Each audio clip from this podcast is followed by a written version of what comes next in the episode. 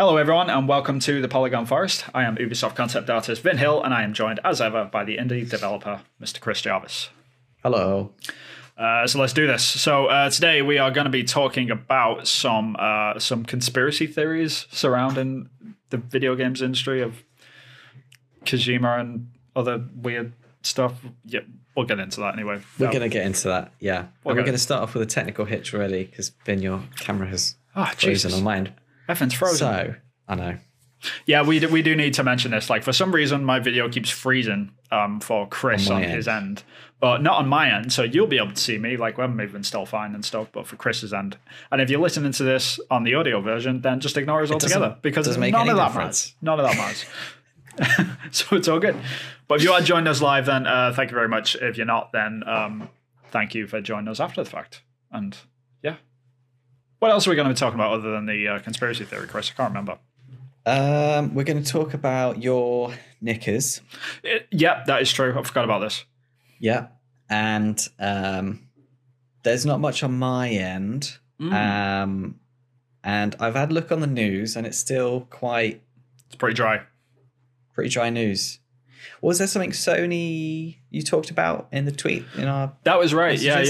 yeah, um, yeah. We're going to talk about Sony as well and their Sony. their lack of. Uh, yeah, we'll get into that later. Anyway, we're going to be talking about Sony at some point. Anyway, Okay. but yeah. Until then, uh, Chris, what have you been playing? Blah, blah, What have you been? Blah, blah, blah, blah, blah. If I I can been talk properly, what have you been playing? I have been playing more uh, F1 2020. Nice. Going around in circles, taking them So- left and right turns, technical technical choices with Yeah. uh, moving. Yeah. Okay. How's that going? Uh, it's going well. So I I was playing streaming it, and then my internet maybe is have you know the reason why we're having this trouble here. yeah. My internet was playing up, so I, I pulled the trigger and I downloaded it, and then I started a whole new campaign, and I'm doing the whole 22 races. I was just doing like a light sort of 10 races to a season, Mm. but I'm doing all of the tracks now, so all 22. Right. tracks because I'm like, yeah, this is awesome. I want to get into it. I want to see how good I can do. Yeah. Um, and I've got to the point now where I've started to take off some of the more arcadey settings. Uh, so like um, traction control, things like that. I've started to take them off and get a bit more difficult. Working Cool. my way up to have So you're gonna be a pro race driver by the end of the uh, by the end of the game. That's what you're saying. that's that's the idea. That's the plan. Yeah, it's just um, it's what I need at the moment because it's quite calming. It's quite soothing to just feel in control of something. so in my life at the moment, everything's like changing. You know, moving house is one of the most stressful things. Everything's so in the wind, sort of thing. everything's up in the air. So this is really therapeutic in that I can just, uh, yeah, I can just um, go around in circles, but I have control. Yeah, it always cracks me up. Like I always make fun of people that play and watch uh, NASCAR stuff because, like, I, I get like they're into it and stuff, and like there's a lot of technical like sort of conversation around that. But Yeah. for like me personally, it's like just a bunch of people watching the TV, like, yeah, they're making a left turn, you know, sort of thing. It just it just cracks me And up. another one. And another one. Right. Oh my God, they're doing it again. Uh, and it's, it's like he overtook him. Oh my God, he might win the race. And it's just like, and when you like really get down to nitty gritty of it and you actually talk to people about it, like what they actually want to see is just fucking crashes, basically. That's all they want to see. They- Yeah. They, want to see That's a car what they- flip over. That's So- what they. That's what they turn out for. But yeah, the, on the Silverstone weekend, Max Verstappen's sort of fifty-one G crash at like hundred and God knows miles an hour. Yeah. that's more than I. That's more stats than I think you get in NASCAR because I think that's slower speeds and less G forces. Yeah, I mean, I've seen I've seen videos of uh, like F1 cars just going down the track, and then like they get a tiny bit of wind under them, and the car just like flies, like literally takes off and starts Yeah. doing flips in the air, and it's like Jesus Christ! Like you thought they would have figured that out by now, but Yeah. Well, it's all the downforce, and then as soon as that gets disrupted, and yeah, it's, Yeah. it's very technical. But yeah, I'm enjoying that, and I've been a bit boring. I've not really tested the water with anything else games wise, but also there's not really been a huge amount being released at the moment either. There's not any new things that sort of catching my eye. I'm just waiting for the um, Ghost of Tsushima um, right, that's out, and director's cut. The twentieth is it? yeah, it's out on the twentieth. Was it today the fifteenth? Oh crap! Yeah, I better. yeah, I'm looking forward to that actually. Yeah, that, sh- that should So- be good. I'm yeah. looking forward to see what they do with the uh, Ikishima stuff anyway. Like, I'm, I'm really Yeah. curious about that because we've really not seen much of what is in that. Like, I have a feeling it's just going to be like another region. It's not going to feel any different, really. It's just them padding it out because PlayStation really, really needs something right now. I think Mm. that since um, Horizon got pushed into next year, like they're sort Yeah. of scrambling a little bit for content right now, which is it is you what think it there's is. been a bit of a push on that? Yeah. Yeah. I mean, you can pet monkeys and you can pet like I think lynx cats or whatever they are. So you can pet things other than foxes in this uh, expansion. Yeah. So, is that is that a lot of content now? Is it you know? well, that's that's- got the fans happy. True. Um, and it's something that's very easily marketable and that travels. Um, True. so that's very clever. Yeah. Is that going to affect the wider story and, and your, you know, emotional engagement with the story arc? And yeah. where can it go after the, the end of the story as well? Yeah, I Um, guess I guess that's my sort of um, fear and and what I usually have a problem with when it comes to like these expansion DLCs is like when you like you play the whole game and then you play this expansion straight afterwards and it always feels like it's just a drag of the game like it doesn't feel like it really fits it's just like it's just more stuff like it, it seldom ever like feels like a good chunk of something that should be there you know so i'm i'm, Yeah. I'm sort of worried about that but yeah it's it's Ghost of Tsushima i'm gonna playing it again anyway i'm just not gonna go and do absolutely everything in the game like i did last time because Yeah. getting the platinum Well, I'm on gonna. I, I'm going in. I'm gonna go in with reduced expectations. I think. Right. I, I'll be happy if they have like a couple of main campaigns, which adds to some lore or some backstory or some more character development, things like that. As long as I have a few cool story elements, I'll be okay. The Yeah. the the dressing up, you know, the petting the different animals. That's, you know, once you've done that once, that novelty will wear off Yeah. for me. pretty quick For others, that's you know that's the best part of the game right the best part of the game. Like a game where they just go around petting different animals is some people's idea of a perfect game. Fair enough. Yeah, that's true. Like, I'm surprised there isn't a game out there. It's just like a petting simulator or something. You know, you just wander around. Like, you have to. I don't know. There's a list of all the animals you need to pet, Yeah. and And then then sequel is heavy petting. right. There's an innuendo somewhere in there, but it's all good. Yeah.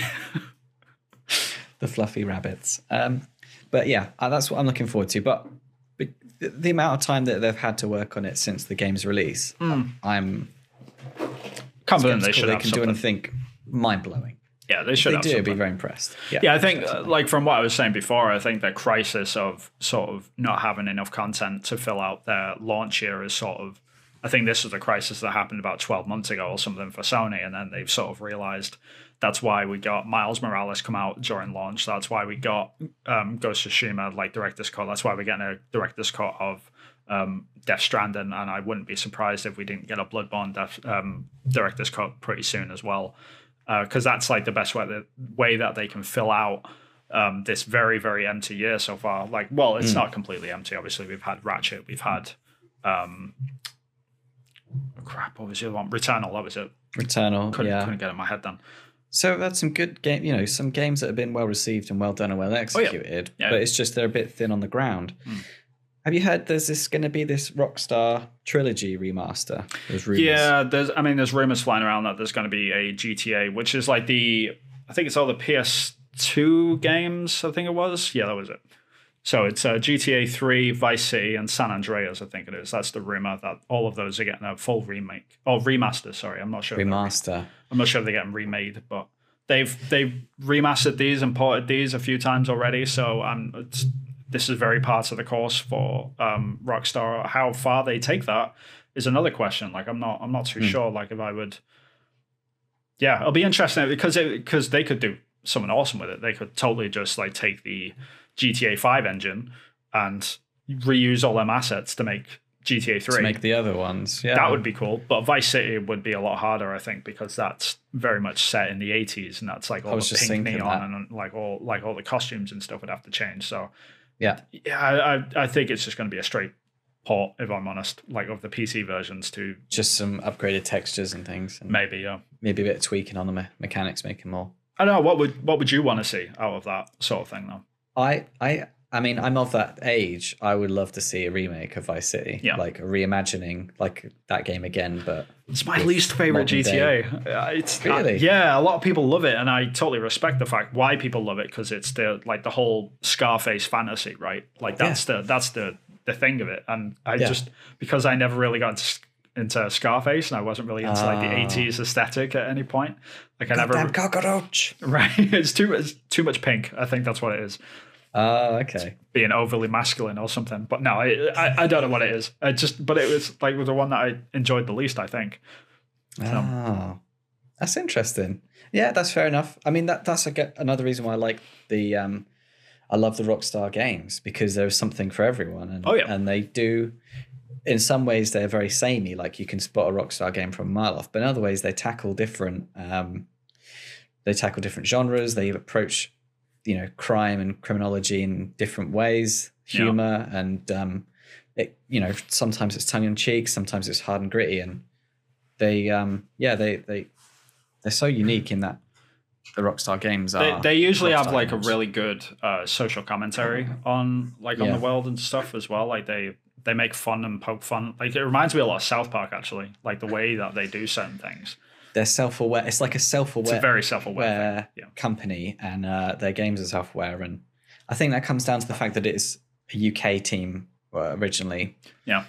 Being aware of American pop culture, and uh, it's in it, there was in that that film that Daniel Radcliffe played one of the developers from Rockstar, and that they said I haven't seen this. Yeah, I've been Oh, wanting to really watch it. Yeah, I've heard It's I've really heard good. good things about that. and they're saying that because we're outside looking in and they've grown up with the culture from a third person perspective they can Yeah. They can embrace it and and and present it back to americans better than americans could themselves and they That's know fair. what Yeah. what they know what defines the genre Mm. better than they do themselves people living in it under the microscope if you like i totally get that so yeah i want to see a vice city remake um, but to be honest it's been so long since i've played like a gta game because me i'm a play the main campaign and then end it sort of guy i haven't played i haven't played any gta games for years now so Yeah, the last one I Um, played was uh, GTA 5 on the PlayStation 3 when it first came out, and I haven't touched it since.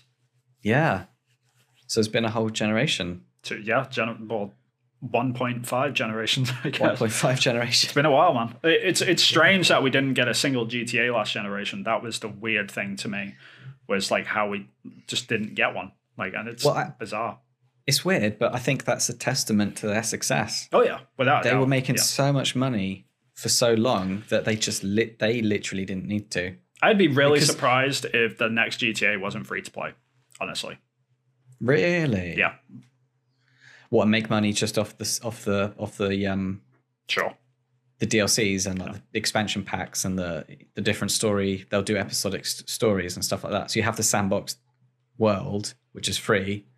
Multiplayer might be free and then you you buy the Yeah, you're right. Actually, it's probably they'll probably keep the the single player probably um, paid, but it's paid Yeah, because I remember I remember when they made the jump from for GTA Online, I think they made that free after a while. Mm. And when that happened, I think it just it just took off after that. So it wouldn't surprise me like from the very beginning if we got or even if like it wouldn't surprise me, sorry, if they like split it up completely and just kept GTA six and GTA Online as two separate entities sort of thing. So then there just wasn't any like Mm. multiplayer packed into it. I don't know. It'll be it'll be interesting to see. I mean, them them fucking games just never stop selling. You know, I think Hmm. GTA uh, Five is uh, uh, like seventy million units or something at this point, which is ridiculous. Like, there's just no there's no real reason for that to be a thing. But here we and are. the amount of people playing still on like their servers are always still really really really healthy after so many years yeah, um yeah. It's but it's also they you know they were working on red dead redemption too so yeah. know, It's it's very strange to see like a, a a sort of platform game like that where it isn't it isn't free to play. It's just people buy it sort of thing, and then people are playing it, and it's it's really rare to see that them sort of numbers out of a game like that. I mean, the Mm. only the only other game I really know of that sort of uh, say success really, but like the only other thing that I've seen in the industry is something like Rainbow Six Siege. It's the only thing Mm. because I think they're up to like sixty or seventy million players now, and that game has never gone free to play yet. So it's it's not it's not a very common yeah, thing. So interesting when you when you hit your stride with that sort of stuff, it's just maintaining it and, and adding new content constantly and adding new skins and, just stupid stuff like that. Which you know, for us, it seems weird, like looking in, but for the fans that are enjoying that sort of stuff and they're just eating that stuff up, I can't knock them for it. You know, like if they keep Yeah. buying it, then who the hell am I to say anything?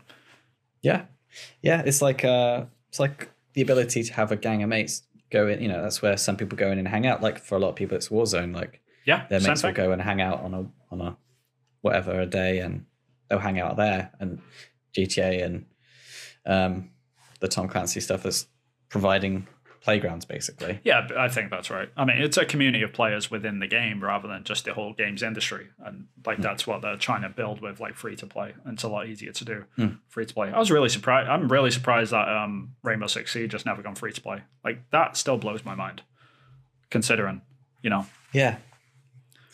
Especially because Ubisoft has said that's where they want to be going, or explore, or, or add new IPs in that sort of realm. Yeah, it is, it is kind of it is kind of ironic. Like the reason why they're probably going free to play is because of like how successful Siege has been, and that's the last game to go free to play at this point. I'm guessing. And Extraction is um Extraction is going to be a paid for just a Yeah, it's, I think it's a standalone um, game, but that's Yeah. it's a bit of a different one because it's a co-op shooter. It's not really, Hmm. it's not multiple. It is multiplayer, but you're like you're playing with other people rather than against other people. So it's Yeah, like Left 4 yeah. Dead and stuff like that. So it's yeah, yeah a little bit different in that respect. But co-op rather than multiplayer, I suppose. Yeah. Yeah. Yeah. Interesting. Um. So that's to, so to answer your question, Vin. I'm playing F1 2020. good stuff. um. What What have you been playing? Uh, I've been playing a little game which I finally got around to. Um, people have been bugging me about this for years, especially shout out to Evan Piotrowski on um, uh, fucking hell, what's the podcast called? It's gone. Uh, Pixel Pints. Jesus Christ, I oh. couldn't think of it. Yeah, Uh, on the Pixel Pints podcast, like he years ago, he was talking about um, a game called Hollow Knight, and I finally got around to this thing. I think I started playing it last week, and I I've been uh, putting serious time into this this week, but. Yeah. Yeah. I finally, I finally got around to this thing, like playing it properly. Anyway, um, Yeah. it's a very, very typical sort of uh, Metroidvania game. And you're going through, uh, you're just trying to fill out the map basically, and then gain new abilities as you go in, and just trying to fill out the map. That's the best way to describe a Metroidvania game. If you've never played a Metroidvania game, it's it's the map itself is never linear. Like you don't just go from like left to right sort of thing. It's it's very much Yeah. Like you you get all the way to like one area and it's like hey you need a, a different ability to get past this bit. Like you won't have the double jump, you won't have a a dash, you won't have like yeah, things like this. So it, it's just about gaining them abilities and like learning like the enemy attacks that usually a bit more difficult as well, like the way you actually fight them. Yeah. Um, so it's not like a typical sort of action game in that respect. It's it's a lot more sort of you have to be a, a, a lot more methodical about how you go about it. You have to constantly keep track of like how your health's doing and stuff like that. It's got some Souls like elements, but Hollow Knight, man, God, what a great game! Like this is It looks amazing. Such a well. I great art game. style. yeah. And like at first, when you look at the art style, you just think, uh, you know, it looks a bit kiddie or whatever like that. It doesn't look very serious, but Hmm. like it's the art direction in this game is fantastic. Like the animation Yeah. itself, like how you get around and stuff like that. It's it's such a great little game. Um, the only I I have uh, the only like problem I've had like I've gotten to a certain area which just has completely broken me in terms of just just the difficulty ramp of this certain area that I get into. And if anyone's played Hollow Knight, it's the uh, Crystal Mine area or the Crystal Plane. I can't remember the name of it, but they'll know what I mean. It's like the pink crystal area. It's just, it's annoying as hell. Like it's probably like the worst point of the game which I've had so far. Like I was really, really, really enjoying it, and then suddenly I hit this area, and I was like, screw this game. Like I'm, I'm so sick of it. Um, but yeah, I mean, like objectively looking at it though, like if I take a step back, like it's I've I've had a lot of fun with it. Like it's it's it's a great game.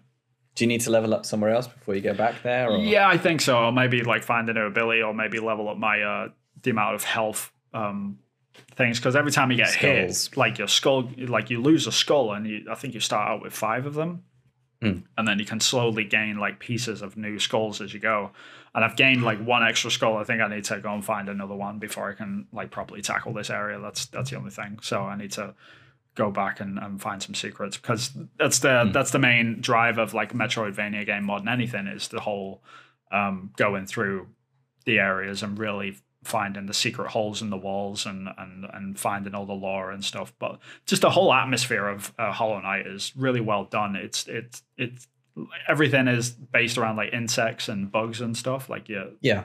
and and just that whole aesthetic of it is it's really great and it's really well done in that respect. So The thing I love about the art style is that it it plays it toes that line between the familiar and the unusual. Yeah. So it feels initially it feels familiar, and then it's the fine details where you think, oh, actually that is pretty unique. So you, you uh, some of the assets you've you've seen a million times before, but and the lighting is yeah dark and moody and yeah, but then when you actually look at the fine detail, it's it's got its own. It's definitely got its own unique visual style. yeah, absolutely.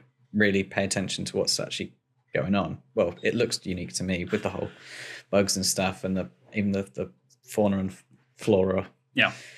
So it looks like something I really want to play, and yeah, as soon as I get a bit of free time, which is probably gonna be never ever. Will, um, Yeah, I mean it's the pick that up. closest it's the closest thing you can get to an RPG, like an action RPG, without the leveling up. I think that's the best Hmm. way to describe a Metroidvania. Because technically, you do level up, like with your abilities, like when you get a dash or you get like a new sort of uh, attack or whatever. Like that's, I, I I'm really enjoying Metroidvanias. I, I, I I'm really getting into them recently, but yeah, Yeah. can't play too many of them in a row, sort of thing. that's true. Yeah, you need to be in the mood for it, and it needs to be a certain time. Yeah. For me, anyway, for that, that I've not played since. You know, since I Yeah, I mean the for sure. last the last uh, Metroidvania game that I played was a game called Blasphemous, which was I think it was probably one of my game of the years last year. After probably after Ghost of Tsushima, so it was yeah. I can't I can't recommend high bar. high yeah. bar yeah like they're So they're great games Knights. and they're, um, they're really starting to figure out exactly what makes them great as well. So like the more like indie developers are coming out with this sort of stuff, like it's they're just getting better and better as well, which is crazy considering they've been going for like almost thirty years now. So it's great. yeah. Oh, it makes me feel old. Does does not. Yeah. And then where are we going to go in the future as well? The future is bright, Indeed. uh, unless it's a moody, dark. Um, you know. yeah, I mean you can have Metroidvanias like that as well, I guess. Um, Yeah.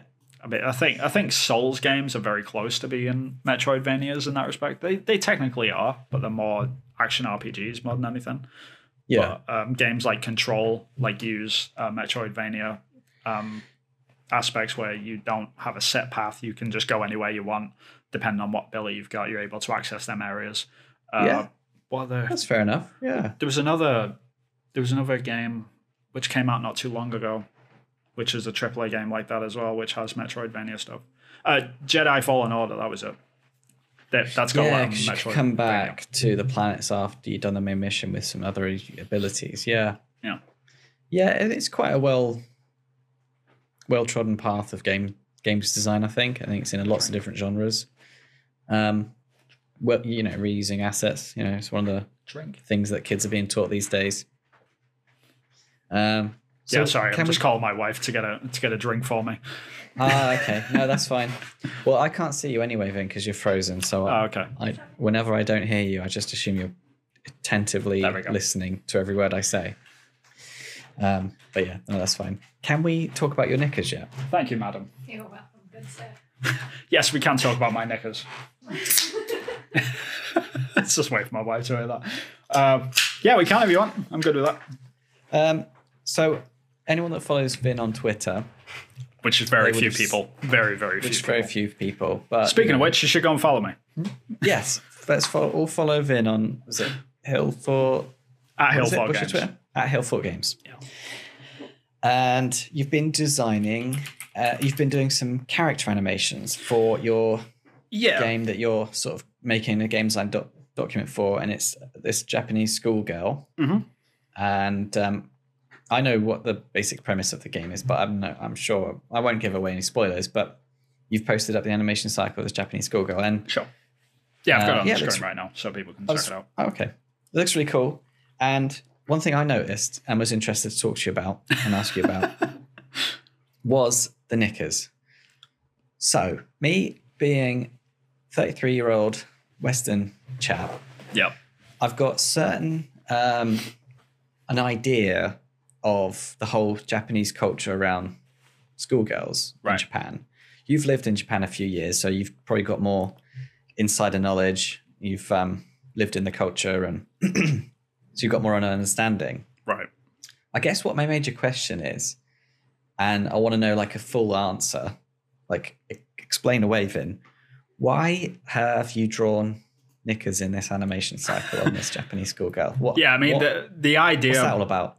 the idea behind this whole um the the game idea which I've got is sort of lean into tropes a lot.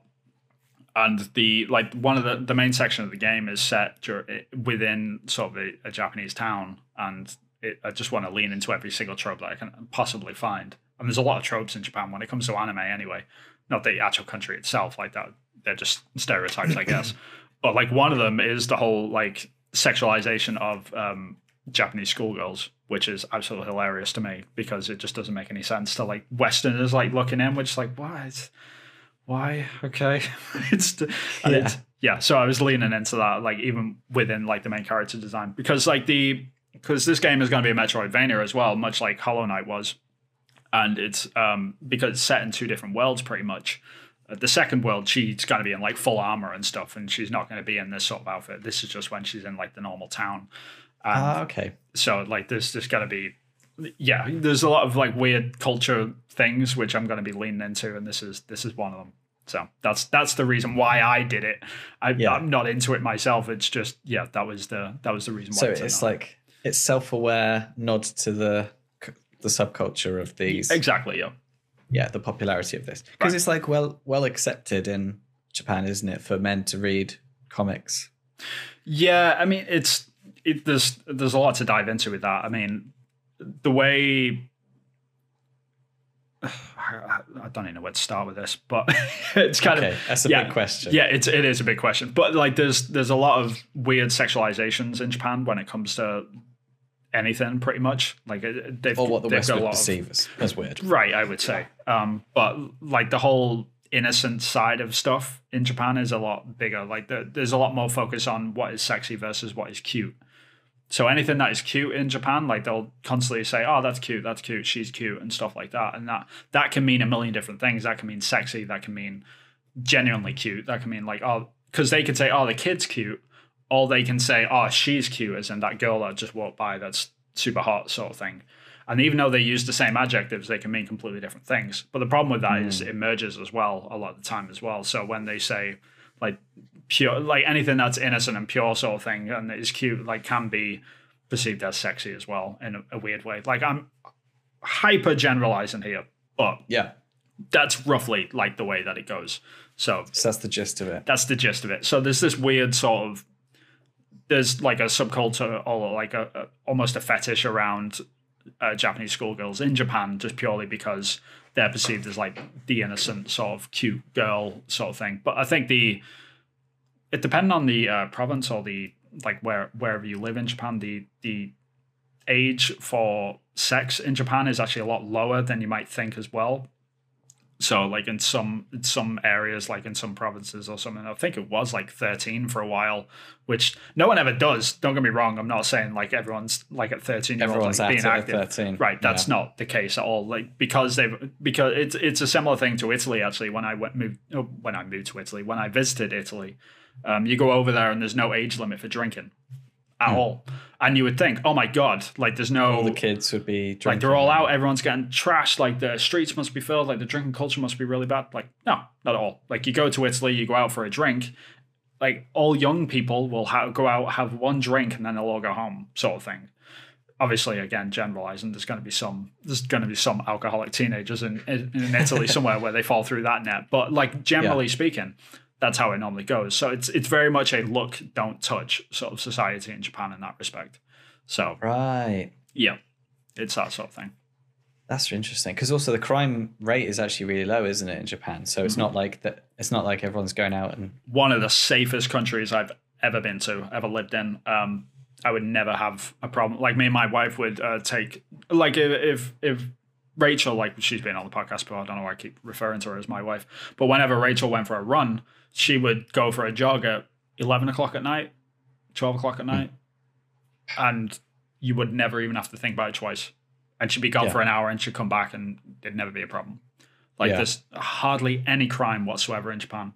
Um, and any crime because it's strange, like the murder is even looked at like not as poorly as like it would be if you stole something and stuff like that. It's just it's there's so many weird like cultural things that you have to sort of get your head around. But yeah, it's yeah, it's a different world over there. It's it's very very safe, but Mm. they do have problems with like perverts and stuff. Like they'll have signs on trains and stuff for like girls. I mean, the, the, this is the problem. Like Japan is quite a sexist country. Like that's another side of all of this, though, in the respect that um, they even have on the trains they have women only carts because men will be rubbing up against them and things like that, and it's it's absolutely horrific and it's terrible.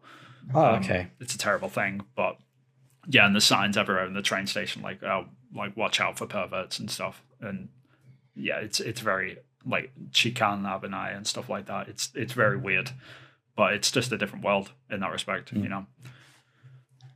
Wow, that is a yeah. That is a lot to unpack. Yeah, So, it's yeah. yeah. it's it's such a like a broad question, but like it's. Yeah. I hope I gave like a generalized sort of explanation to it. It's not like I said. It's not everywhere. It's not everyone. It's not every dude is into Japanese schoolgirls or anything like that. Obviously, but there is a sort of sexualization of Japanese schoolgirls purely mostly because of like the idol industry. Like I don't know if you've ever heard of this, but like they No. have these models basically, which are just quintessential like the virgin um like schoolgirl like perfect innocent sexy girl or whatever and they'll idolize them like literally and call them idols and they'll Hmm. like so if you ever go to like Akihabara or whatever, there's always like Akihabara is like the worst place in the world in my opinion. Like I used to like get really excited about going there, which is like the the geek town where all like the anime stuff is and stuff like that. But like as soon as you come out of uh, Akihabara uh, station, there's on the right hand side there is a concert hall for AKB48, which is like the it's like this basically schoolgirl singing group which have constantly like switching out members. And they they sing and they dance and they have like full concerts and stuff. And and they're all innocent enough. If you go and watch videos of them it's just like a bunch of cute girls doing dances and songs. And like oh that's that's like fine. TikTok stuff. Yeah. very very japanese. Very tiktokish yeah. Very very part of the course which is all good and well. However if you ever see the people that are going into the concerts then it gets really grimy and disgusting. Like it's just absolutely horrific. Like you watch like these middle-aged men pile into these shows with their light sticks like doing all their songs and dances. And it's really really creepy and like they're all stood outside like trading pictures of idols and stuff like this. And it's just it, it feels very very weird and very gross Hmm. like as a foreigner so like i just re- like i hardly ever went to akihabara after a few visits because it was just you see like all of this weirdness and it, it's and again this is why this whole like metroidvania like idea of a game came about because i want to poke fun at that i, I want to be like yeah the whole sexualization of schoolgirls is kind of weird but Yeah. you can do that in a funny like sort of tasteful way as well like without making fun of the country sort of thing but you Yeah. can do it in a way which is like a, a slight nod like you can have her as a character be a strong character and be and kicking the crap out of like chikans or whatever or the uh, the perverts or whatever like Yeah. you can make them the enemy sort of thing in the game and that would be that's that's the sort of thing I want to play with them sort of cultural ideas behind that but yeah that's where That's- it came from Yeah, that's what I was going to ask. Like, is this going to uh, challenge some of those uh, ideas? So in in that way, it's quite unique and quite Western. Yeah. Uh, if if if in the Japanese, that culture would be that you know the idols are the idols and they're worshipped by the thirty something middle aged men. Yeah.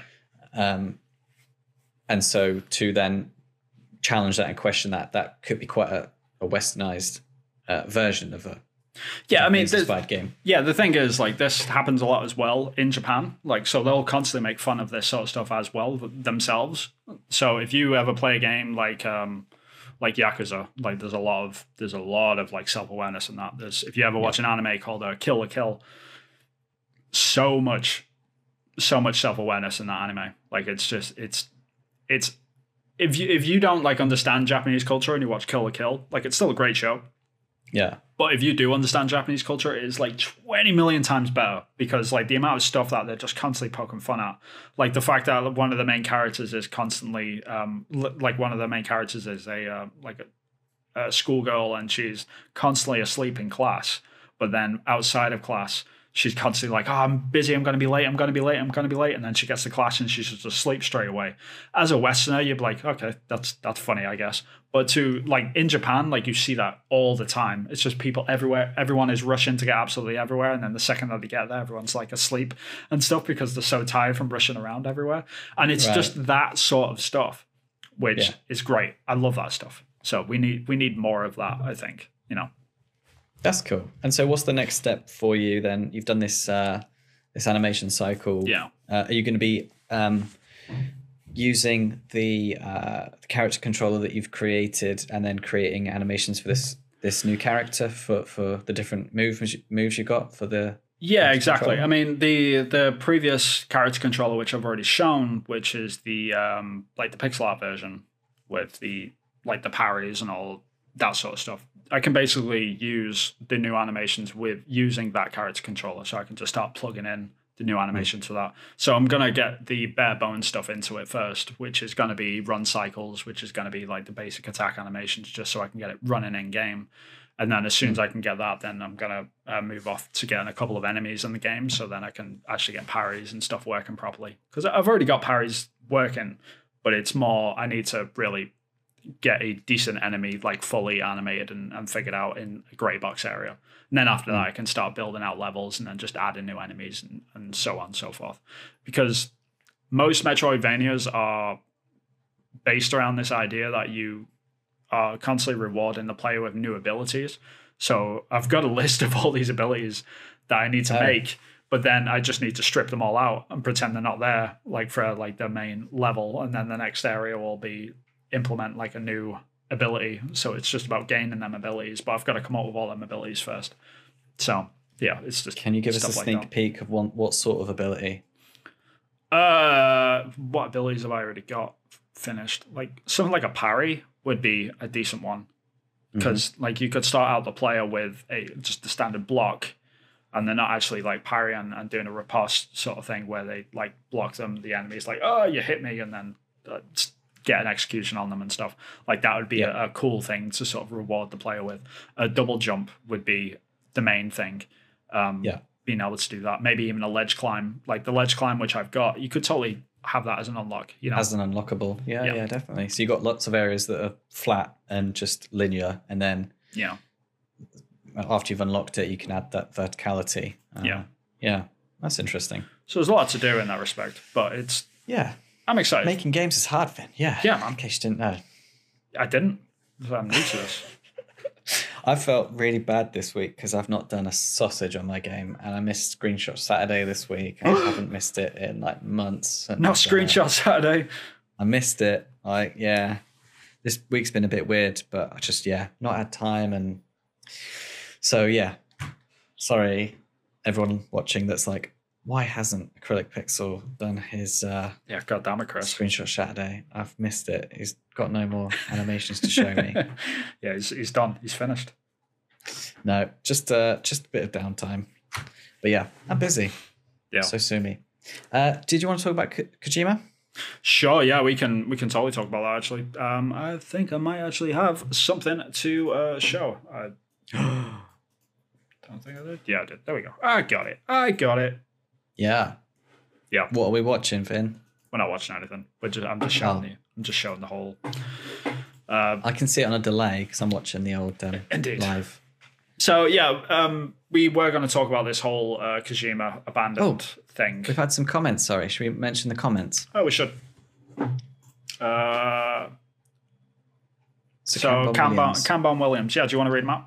Uh, yeah, so it makes you wonder why gaming community places Japanese culture on such a high pedestal, and the one before that, uh, not that it should be placed on low pedestal, but it supports the idea that every culture has its dark corners. I agree. Um, I'm, I've spoken about this a few times with you, man. Like this whole um, aspect of the the sort of pedestal that people do put Japanese sort of uh, video games on, and the Japanese games industry as well, especially, is Yeah. really it's a bit too high in my opinion. Like this whole idea that.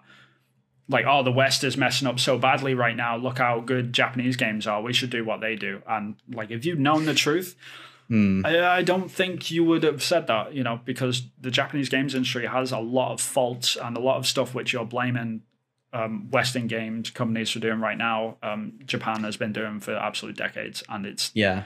there is a But the reckoning difference is the difference is they don't have that culture of of outspokenness or correction of Yep. their wrongdoings. They don't complain. Um, There's an expression in Japan which is uh, the nail that stands up gets hammered down. And that basically comes from the whole idea is like, hey, don't complain. Like, get in line and carry on like you will. But that is changing. I think in time, I think it's going to get to the point where there, there will be a Me Too movement that hits Japan just like ours in the West. I think there's going to be an anti harassment movement that hits Japan that's just like the West. I still think Yeah. it's a good decade or two away. Honestly, I think it's still a while away. But when it comes, there's going to be a reckoning. Like I, I, it was absolutely crawling me last month, and I mean crawling me beyond disbelief. Watching all of the, um, watching all the streamers say, "Hey, I'm not going to play World of Warcraft next week. I'm going to play this Japanese game instead."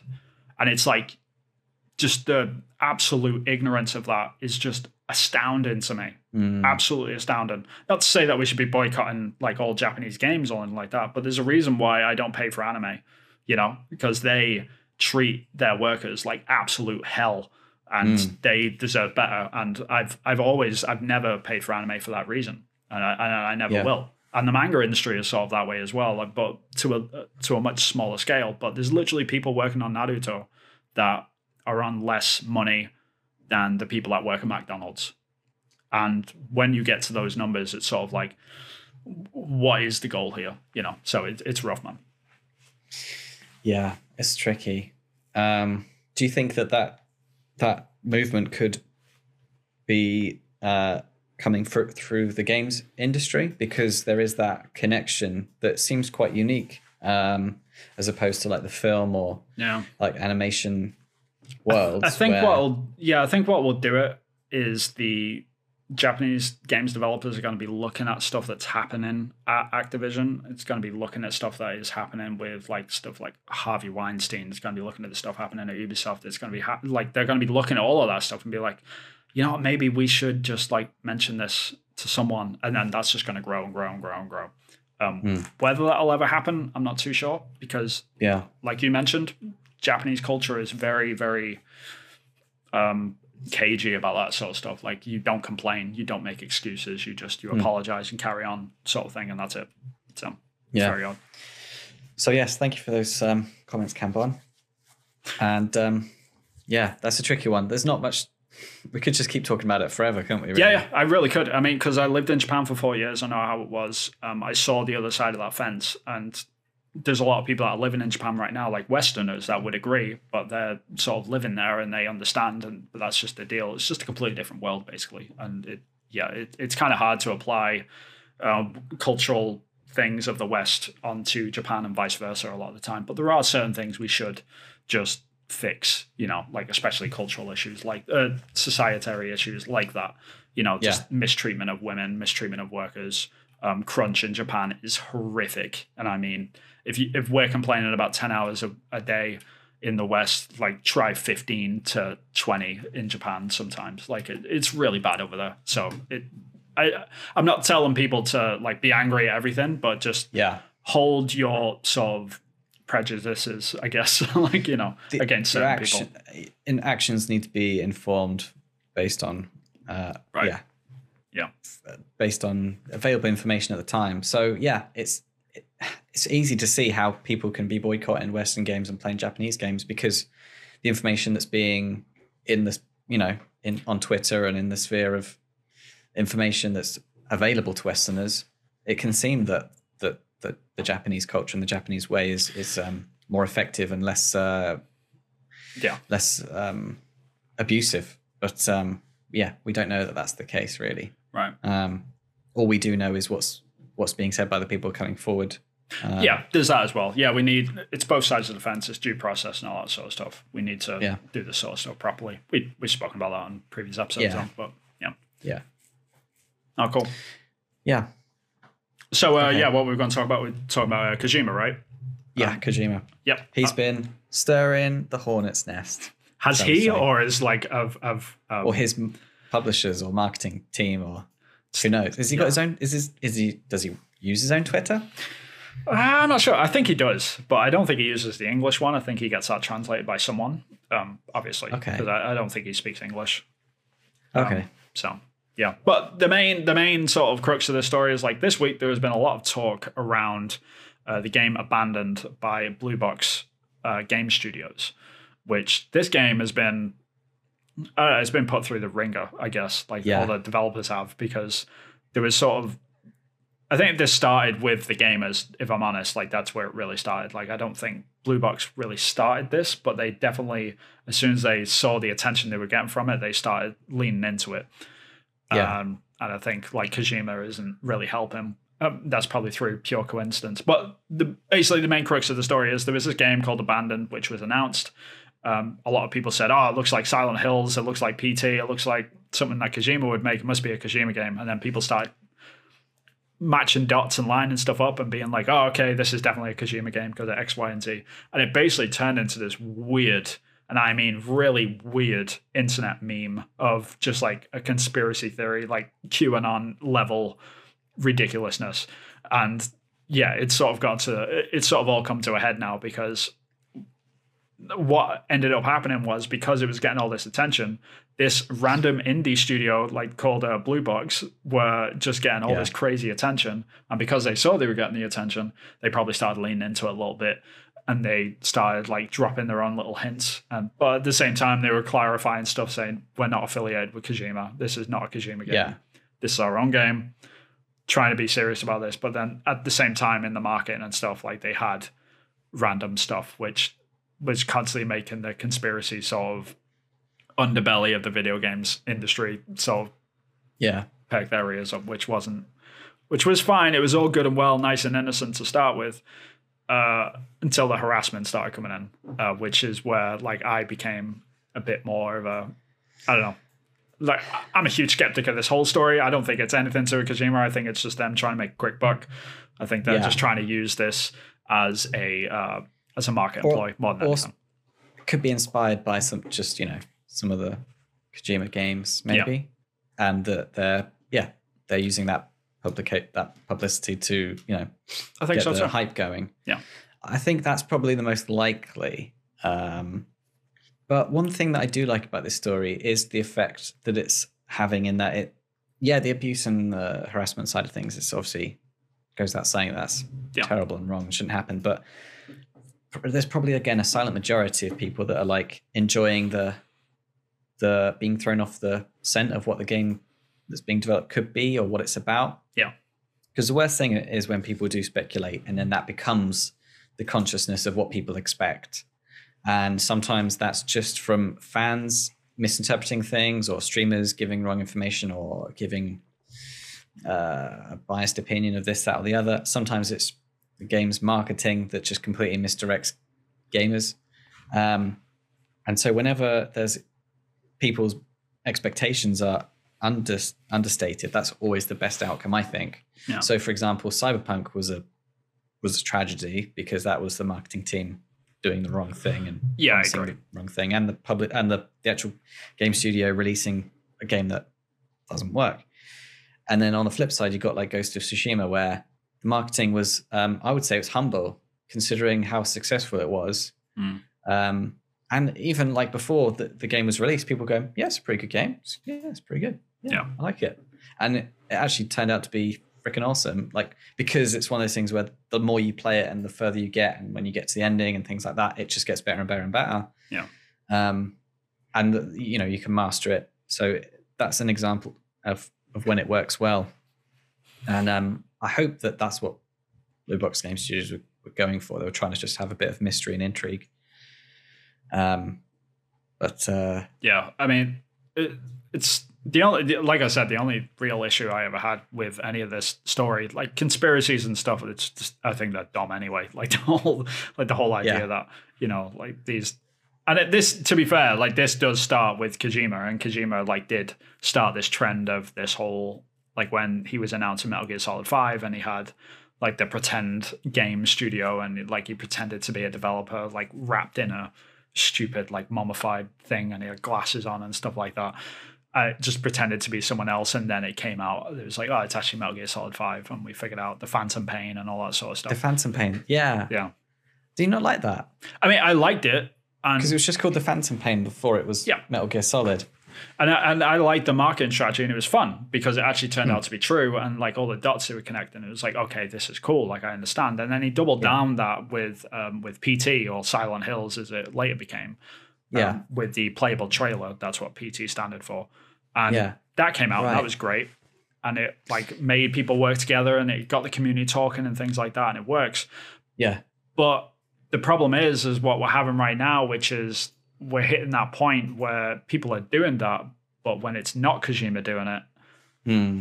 then it goes down this weird rabbit hole of just like, no, but it's this, People but it's this, but upset. it's this, but it's this, and then people are getting upset. People are fucking harassing the developers now of like the game that isn't anything. The, like getting harassed because you're not Kojima is like the worst like reason to harass people. I'm sorry, but Yeah. like that's the all time Yeah. dumbest thing I've ever heard of in my life.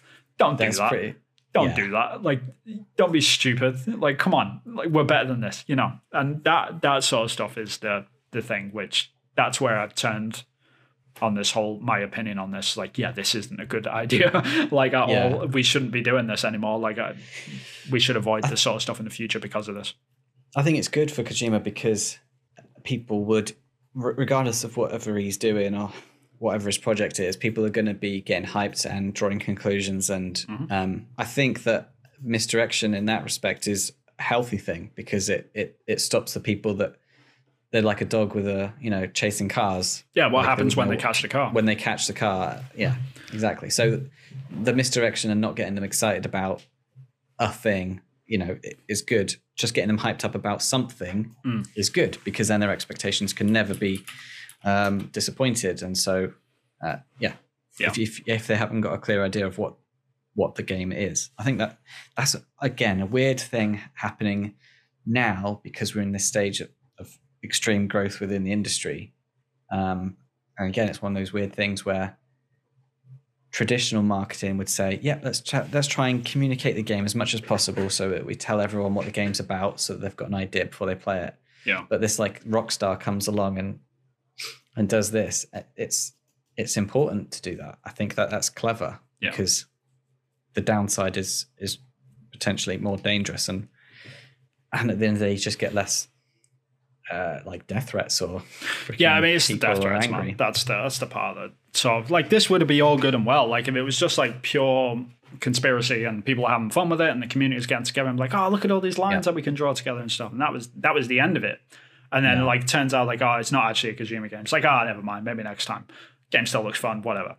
Like Yeah. if that if that was the end all be all, then I'd be this would be cool. But it's not, Yeah. unfortunately. And that's the that's the weird sort of reality that we live in is that gamers can be absolute scumbags and we need to you know be a bit more careful about this sort of stuff going forward because at the end of the day of like even if you're even if you're a developer like uh, blue box where like yeah like this weird thing happened where you're trying to make a game that's kind of like pt so then you started like copying the marketing strategy. And then you realize like oh people think this is a kojima game. Okay let's lean think it's a into this. Even if like they did all of that sort of stuff and maliciously like tried to redirect gamers to actually you know like oh look at us we're we're a Kojima game haha but Hmm. we're not haha sort of thing like even after all of that they still don't deserve to be harassed to the point that they're getting death threats they just don't I'm sorry like there's no there's no justification for that sort of stuff so a zero Yeah. zero justification for any game studio. should they get criticism? Absolutely, Yeah. without a doubt. Like they should get criticism. Like, yeah, you you boys are idiots for doing this. Hmm. Like you shouldn't you shouldn't be like like you were going to get backfired for this. Like I, I hope the game doesn't sell. Like if that's what you're trying to pull and you're maliciously trying to like grab this attention like this. Like if that's what you're doing, then you know uh, you probably shouldn't be selling as many units as you thought you were going to. Like you should be, you know, but. Yeah, there's a difference between that and like, hey, you should go and kill yourself, sort of thing Yeah. like it's, don't do that be nice christ Yeah. it's a video game. be nice. talking about It's a video game. It's like an added extra. It's like it's not a right. It's a privilege to have a video game. don't say that chris You know. we'll get death threats um, i'm just kidding uh, well, we're not we're not big enough to get death threats. So it's right that's that's true we can we can say whatever we like on this. yeah i mean if we got a death threat we would know it was one of our like five viewers so like hmm, okay yeah, we can nail it. We can we can narrow it down. we know most of them anyway. right there's that too yeah But yeah, I mean, well, yeah. oh well. Uh, but yeah, that's a, so that's an interesting one. It again, bittersweet, and like most of the stories these days, like this. Uh, Yeah. It's a weird time. It's, and a very weird summer. time. Yeah, we. I mean, we were we were talking about this before the show. of Just this whole the toxic nature of uh, gamers over the last sort of few years has just been. It feels like it's gaining steam, and I'm not so sure if that's just me, if I'm just becoming like this old man shouting at cloud thing, or if it's like if it's genuinely happening. But like it does, I do get this sense that people aren't just criticizing games anymore and they're not like criticizing certain things respectfully anymore or not even non-respectfully like you can criticize anything ever, whatever the hell you way you want. Yeah. but like this whole us versus them mentality that people have got recently is very weird to me. I just don't i just don't think i'll ever understand it. And, and if it gets if it keeps going this way i don't I, it's only bad news for our industry. I don't think it's a good thing. Yeah, I'll never understand it, and I, I don't think it's ever going to go away until the internet can sort itself out with accountability of um, Yeah. anonymous users. i agree And um, as long as users are going continue to be anonymous, or at least have no um, meaningful consequences, Yeah. then that's going to just continue. I, I've got hope that we can get there because it's it's going to get to a tipping point where i think so yeah um, it'll get to a tipping point, unfortunately, where more a bigger per- percentage of people are affected by it, and then and then it would be worth and then it would be worth investors' money to spend money on correcting it.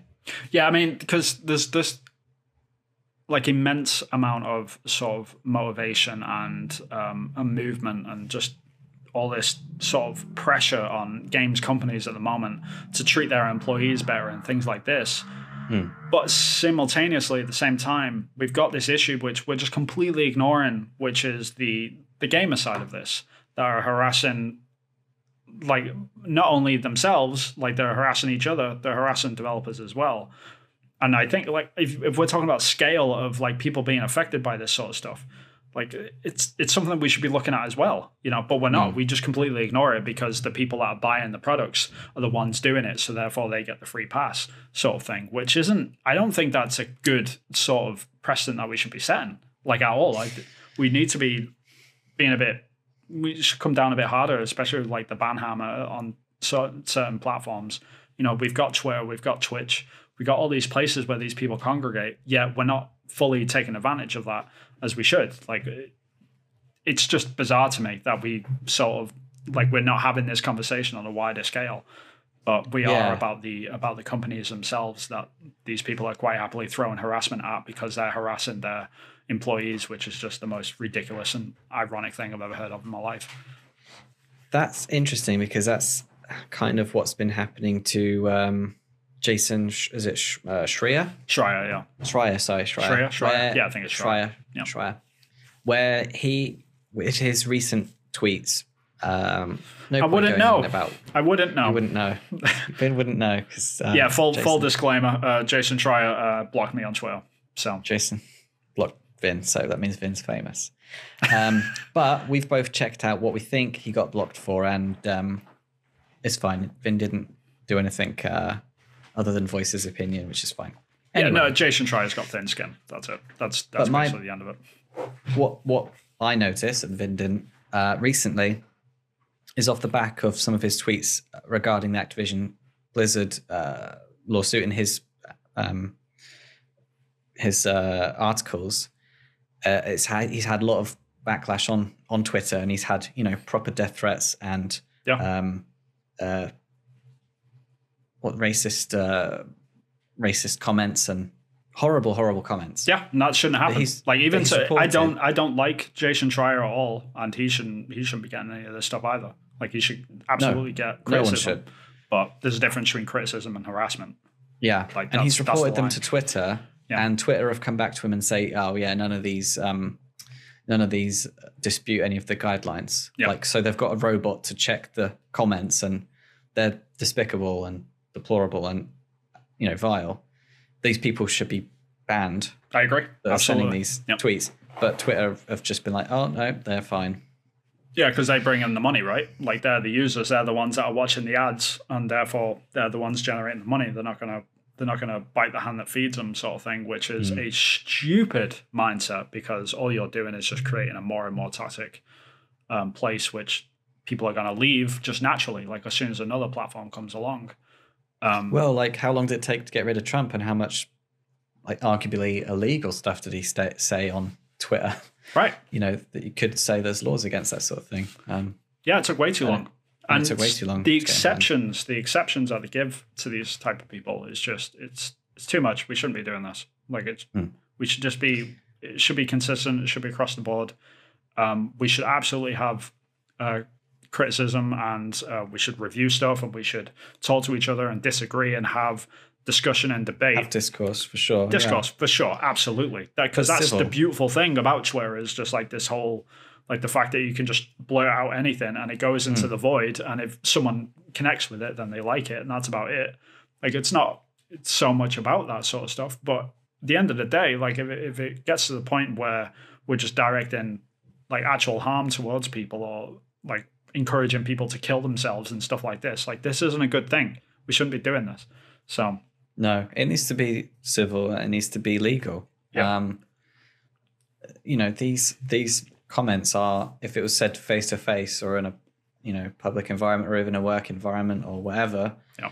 You know these things are crimes almost. You could prosecute them. Yeah, I mean, it's Um, even on the legal sense, because a lot of people, the sort of argument against the things that we obviously agree on is that, you know, oh, like First Amendment rights in the United States anyway, freedom of speech laws in other countries and stuff. That is all good and well, but Twitter and uh, social media platforms like Twitch and Facebook and, and things like this, they are private companies. They do not adhere Mm. to these laws. Like, I'm sorry, like, I know people don't like hearing that, but it's the truth. Like they they can set their own terms and conditions, and they do, and they should also be holding people accountable to them terms and conditions, in my opinion. But they just don't, and that's the But they're part not. which I have a problem with. Yeah. So they're not they're not enforcing their own the Yeah. rules. Yeah. So it kind of is vindicating their behavior. Yeah. It's sort of saying this is okay. Like people someone can complain about what you're saying.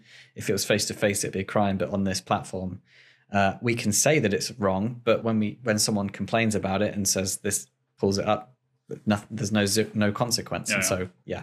Unless yeah, mean, I've. I've seen it. I've seen I've seen people post like horrific pictures or like say horrific things, and then it's like uh, we get the feedback form from Twitter saying, "Yeah, thanks for your report. It, like it makes Twitter a better platform and all that sort of stuff." And then you're like, "Oh, okay, cool. Did you get rid of them?" And then you go and look at their profile, and it's just like, "No, we just got rid of that post." And it's like, "Oh, that's nice. You Mm. absolute scumbags. Like, how about you actually?" You know, punish this person for a day. Like, hey, you can't tweet anything for a week or something. You know, I don't know Yeah. anything. But no, they just they get the free pass because they got the followers and they get the Mm. ads. So is this very is this weird. off the off the back of the fact you work for Ubisoft things? Oh, I've had this before. Yeah, I mean, Mm. I, I haven't had any like direct death threats. I've definitely had harassment from gamers. I've, I've had people tell me like, "Oh, you should be ashamed of the way you work" and stuff like this. It's like it's, that's kind of ironic considering you know like if you care about us like as the developers because we're getting harassed now you're harassing Yeah. me You're harassing the developer. They're harassing the developers. Yeah, so how are you any- developers. better yeah it, Yeah. uh, just the hypocrisy and the the irony of it all just Yeah. it never falls short on me man just never and it never will it's and i don't think it's ever going to change because the problem is is like when you get these kids like grow up and they realize like oh yeah that's probably a pretty messed up sort of view that i had and i probably shouldn't have done that for every one person that does that there's two 14 year olds that have just signed up to twitter that are going to be doing this as well so it's just a perpetuating problem because yeah I- Yeah. it's tough man And in regular human contact, you have that feedback loop of, oh, something was wrong. Yeah. But in Twitter world, that doesn't happen, and so it enforces this behavior that there's no bad consequences, and so yeah, Yeah. it continues and grows and fosters bad. Um, Yeah, it's rough. man. I Communication, mean, really. because that's the thing. Like, it's like you said, if you're talking with someone in real life and you call them ugly, you know, you, see their face and like, oh, okay, that doesn't doesn't feel too Yeah. great. I probably shouldn't doesn't do feel that. good. Yeah, I've upset this person. That doesn't Right, feel yeah, good. uh, and and we have that as kids in, in the playground and stuff. But then in the age of COVID and, and stuff like that, where you know we're constantly interacting with others online, and you don't see that. You don't see that horrible face. You don't see the you know them reacting to it being negative. It's just, well, screw you, dude, and it's screw you, screw you, screw you, and it just gets worse and worse and worse. Maybe So- we need to do like a little um a little video series where like you know when celebrities read um tweets like mean tweets. Maybe we should do like yeah, like uh fans criticize Ubisoft dev concept art. I I would concept art no. out. no? Oh. no. Read out all of the this looks terrible. You should Yeah, ashamed I- yourself. No. Yeah, I mean, if you, if I if I wanted to paint a target on my forehead, I'd do it right here. No, still, yeah, no, I'm good. Okay, bad idea. Good idea, just bad. Yeah, Bad practice. yeah, Yeah, not a fun time. no, not re- not not for Ubisoft right now. Anyway, Christ. Yeah, I guess it's yeah, timing's not good for that. Yeah, it's all good. thing. But yeah, the uh, the last thing which I wanted to sort of mention anyway, like I don't even know if it's really a discussion, but it's more of a question to you. Okay. but it's about Sony. And I sort of realize, and I've and I think other people have started to realize sort of over the past week that Sony currently have no um, exclusives for the PlayStation 5 announced at all. Which is kind Since of before the E3 window. yeah, yeah. So I mean there's no currently right now we don't know about any PlayStation 5 exclusive games.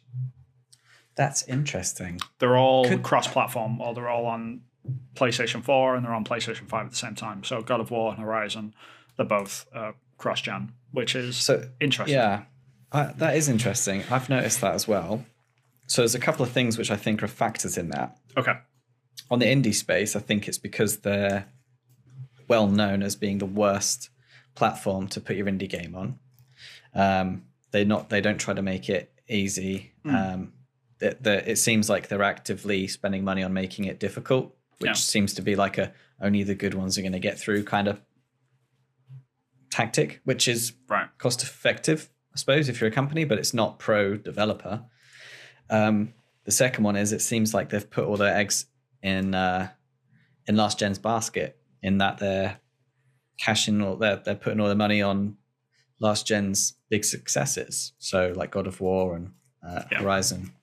Um, Yeah, I know they've Which- had like they've obviously had um, previous PS5 exclusives come out, but it's it's sort of nuts. Like indie included as well. It's sort of nuts that they just don't have anything announced that's coming right now. yeah, that's going to become like because this has never happened in any other console generation. Like Yeah. they've always had exclusives. Um, every time they've had consoles out for like over a year, Yeah. they've had you know a couple of years worth of content lined up, ready to go, and Yeah, and I think going. I mean, I think the reason for this is the the hole that they had from E3 and they didn't have a lot shown and things like that and Yep. like the fact that they didn't show up this year and because normally we'd have like 20 games lined up but just in a launch year it's really weird that like the it's so thin right now like excluding really thin.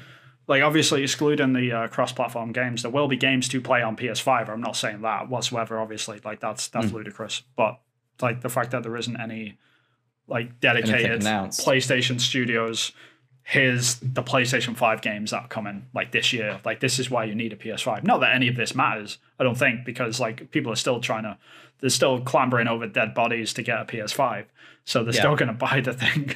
But it's it's really interesting to me in a launch year that this is sort of where they're at. And I guess my question to you would have been like, do you think that they've got an event lined up, or do you like with all of this sort of stuff stacked, or is this just the way forward for Sony now? Are they just gonna do this drip drop? Like here's a here's a state of play with two games on it, like every four months, sort of thing. I think that's I think the latter. I don't I, I- think that they're leaning into the COVID situation. So the fact that some games have had to get pushed back and that the COVID situation has meant that PS5s aren't as easily um you can't come across one as easily as, as they would have liked Yeah, means that they're they're fine with it still being the situation as it is. They're they're fine with pushing everything back, and then I think that everything's going to be like it will start getting good within a year, like within the next year. I hope so. Yeah, Um, and I just think that they're fine for it to just coast for a bit. Um, Yeah. Because the the alternative is rush, and uh, the, the the temperature at the moment in the community is rushing is bad. You can lose a lot of money Yeah. if you rush. um, and yeah, it's weird that they've been pushing this narrative before COVID. They were pushing this narrative of like, you know, PlayStation 5 is like the gamer's console. this is where you come for the exclusives. And yeah, what they have released is, oh my god, I can't be without it. But we're in this situation now where if you if you're not into Ratchet and Clank or Returnal, then yeah, Xbox so is crap looking outlook. pretty and good. that- they are literally two games I have not played. Um, I've got a P- uh, PS5. Um, I, I- love the console. The console's great. Uh, it's just the whole like the lack of content right now is sort of deafening. Almost like it's it's kind of strange. so what are you playing Hollow Knight on? I'm playing that on uh, Xbox right now on Xbox Series X. Um, Yeah. But you could really play it on anything. You can play on Switch, you can play on PlayStation, you can play it on you can play on your phone. I think like it's on absolutely everything. So yeah, I mean that's the advantage of indie games, and uh, like I don't blame them for not being exclusive for anything because they can Yeah. literally be played on anything. So it's yeah, it's it's an interesting sort of thing. But yeah, I hope we hear more from Sony soon. But I think you're right. I think the reason is is that they just they haven't put anything out because they don't need to put anything out. You know. So Yeah. like they're just making enough money. They're coasting, as as you put it, which I don't blame them really. But Yeah. it, it is an interesting like it was a real it was a realization which a couple of um, news outlets have started talking about this week. And when they wrote, it, I was like, nah, that's not true. I started looking Well- it up and I was like, crap, that is true. yeah, that is, it is True. There has been nothing. I think it's because also like with E3 and Xbox, they did pull together some. Inf- they pulled together some stuff, and Yeah. and yeah, and the expectation was that Sony would meet that challenge. Right. They just They would haven't. step up. They just haven't Yeah. touched it though. Yeah, it's very And strange. thought, oh, they'll come after. They'll see what Xbox is waiting to do. They'll see what Xbox is doing, then they'll release what they need to Yeah. to make it like match if they like. Maybe they just thought that, um, you know, knowing that God of War's around the corner and, and the the Horizon Forbidden West. I think I think a lot of this was based on Horizon, as you were Yeah. mentioning there. I think they didn't expect this to fall behind because all of it, like uh, Hmm. obviously we can look at this as gamers like in 2021 like in in august 2021 and say oh they're making these decisions x y and z. And that's nice uh, that's a nice like sort of position to be sat in and commentating on all this sort of stuff. But these decisions literally would have been made a year ago. Because you have to think like a year ahead for this sort of stuff especially for a publisher. Like they're looking at is Horizon going to be ready in a year's time? Because if it is, like Horizon has got the holiday 2021 window, and that is theirs now. If Horizon gets pushed, like in a year's time, which they can't predict like a year ago, they can Hmm. get a good idea of like where stuff's going to fit. And they they thought that Horizon was going to be 2021, Hmm. and based on that sort of forethought and, and how they thought it was going to end up, that's that's sort of like the plan that they put in action. And now that Horizon's been pushed, they've just got like this massive hole of just nothing coming out, and it's just it's basically given Xbox the open field of like, yeah, here's the ball, run with it, sort of thing, which is interesting. So it's it's very strange, but It is, yeah. Like I think uh, knowing that the, the stuff that I'm really looking forward to is pushed back. If I had the opportunity to buy a console, I'd be getting, yeah, I'd be getting an Xbox. Yeah. Um, with the Game Pass. yeah, I think I, I think uh, uh, Kanban Williams just mentioned as well in the chat, like, it- and he's he's completely correct. Like the whole uh, hare didn't think it had had to run any faster is completely true. I think PlayStation are very very arrogant right now. I think they're sat there thinking, oh yeah, the PlayStation Four did amazing, like, and the PlayStation Five is selling gangbusters. Which going to sit back and uh, go for it, sort of thing. I think it's Yeah. going to be their downfall. I think they're making a huge mistake because X, Xbox Game Pass is not getting smaller. Their subscribers are only going up, and Yeah.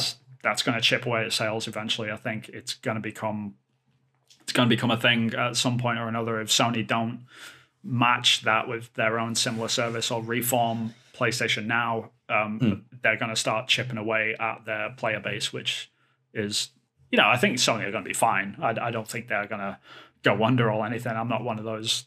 You know, it's not doomsday No, and they'll stuff. be they'll be fine. Yeah. There we'll see a there's dent no, though. I think. there's no panic signals, I think, coming from them. Um, with PlayStation, usually no news is good news. Right. Um, That's true. So, yeah, and they're they're so far ahead, I think, aren't they, with console sales that they can coast for a bit. And um, yeah, I think they're they're using that that ability at the moment. They're they're Yeah. playing their card of yep, we can coast for a bit. It's fine. We've got a bit of breathing room. Yeah, it's tough doing because I think because I think they're making that mistake as well of like looking at how the Xbox Series X is selling, and they're looking at the uh, Xbox Series X and looking at the PS5 sales and like, okay, well, cool. Look, we're, we're doubling their numbers, no problem. Everyone's go, everyone's gravy. Like we Hmm. we can just chill. And then you look at the subscribers of uh, Game Pass, and you realize that Game Pass is on mobile, it's on PC, it's on consoles, it's on Yeah. previous con. I think it's on um, Xbox One as well. Oh, right, right. I think it's on some form of it anyway. Hmm. Uh, the fact that these all exist, like you can't just account for the console sales anymore. And I'm not making excuses for Xbox's sales compared to PlayStation's whatsoever. I think they're doing, they're both doing great. Hmm. Like I've got no problems where they're sat, but it's it's it's interesting to sort of see that shift in mentality of how we should be looking at sales of consoles these days because I think Game Pass is just going to completely like no pun intended but change the game completely.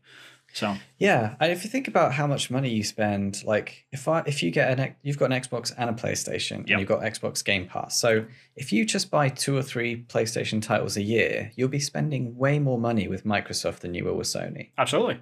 Yeah. Like way more, so much more money. And that's pretty much where Uh, I'm at right now. Like I'm, yeah. I'm, I'm just fucking loving Game Pass. Like it's amazing. Like the amount of games that are on that thing. It's just I, I've bought one Xbox game since the Series X was released. One, What, was that? uh, and it was an older game um, called Lost Odyssey. Right. Everything else has been on Game Pass. Everything. Wow. Like I- I've lo- uh, like the Medium came out, played that day one on Game Pass. Um, Flight Simulator came out, played that day one Hmm. Flight on Game Sim, Pass. Forza. Forza, I, Two, played, was I was it? playing the Ascent last week. That's a brand new game. Right. Game Pass. Just this is the way forward, man. I'm telling you. Like I, I am happily, uh, like I will be happy to pay fifty dollars a month, or like the price of a full game once a month to all of these subscription services. Like Yeah. PC had one, and Xbox had one, and PlayStation had one. Happily do that. There you go. There's my sixty bucks, like twenty bucks each. Yeah. Let's play some games. Like I Hmm. don't care. You know, I don't want to keep them forever because if I'm buying them digital anyway, it doesn't make a difference to me. So Yeah. let's just let's just play some games. So it's it's kind of gotten to that point now. I've realized this, and I think there's going to be a lot of other gamers out there that are going to start ticking into this. And I think if PlayStation don't make a move and make a subscription service soon, they're going to be in trouble. Yeah, I think you're right. And um, I wa- like I was looking on on the PlayStation PS Now because that's what I'm signed up to, and yeah, there was a few interesting bits and pieces there, but a lot of it is It's the day one stuff, man. it's, it's not AAA. Yeah. it's not like where most people are spending most of their money. Yeah. uh, I mean, there if- are if there are there are elements of it, like with the PlayStation sort of ecosystem. Like they've got when you sign up to PlayStation Plus and you've got a PlayStation Five, you get access to all of like the first party PS4 games, which is great. Like, and a lot of people don't even know about that. Like, it's very well hidden, Mm. almost, and it's kind of strange that they don't advertise this as a as a huge thing for the PlayStation Five. Like, don't buy the next five um, PS4 games that you were going to buy. Just buy a, a PlayStation Five, and you get all that stuff for free anyway you know, like the fact that they don't advertise that more is sort of crazy.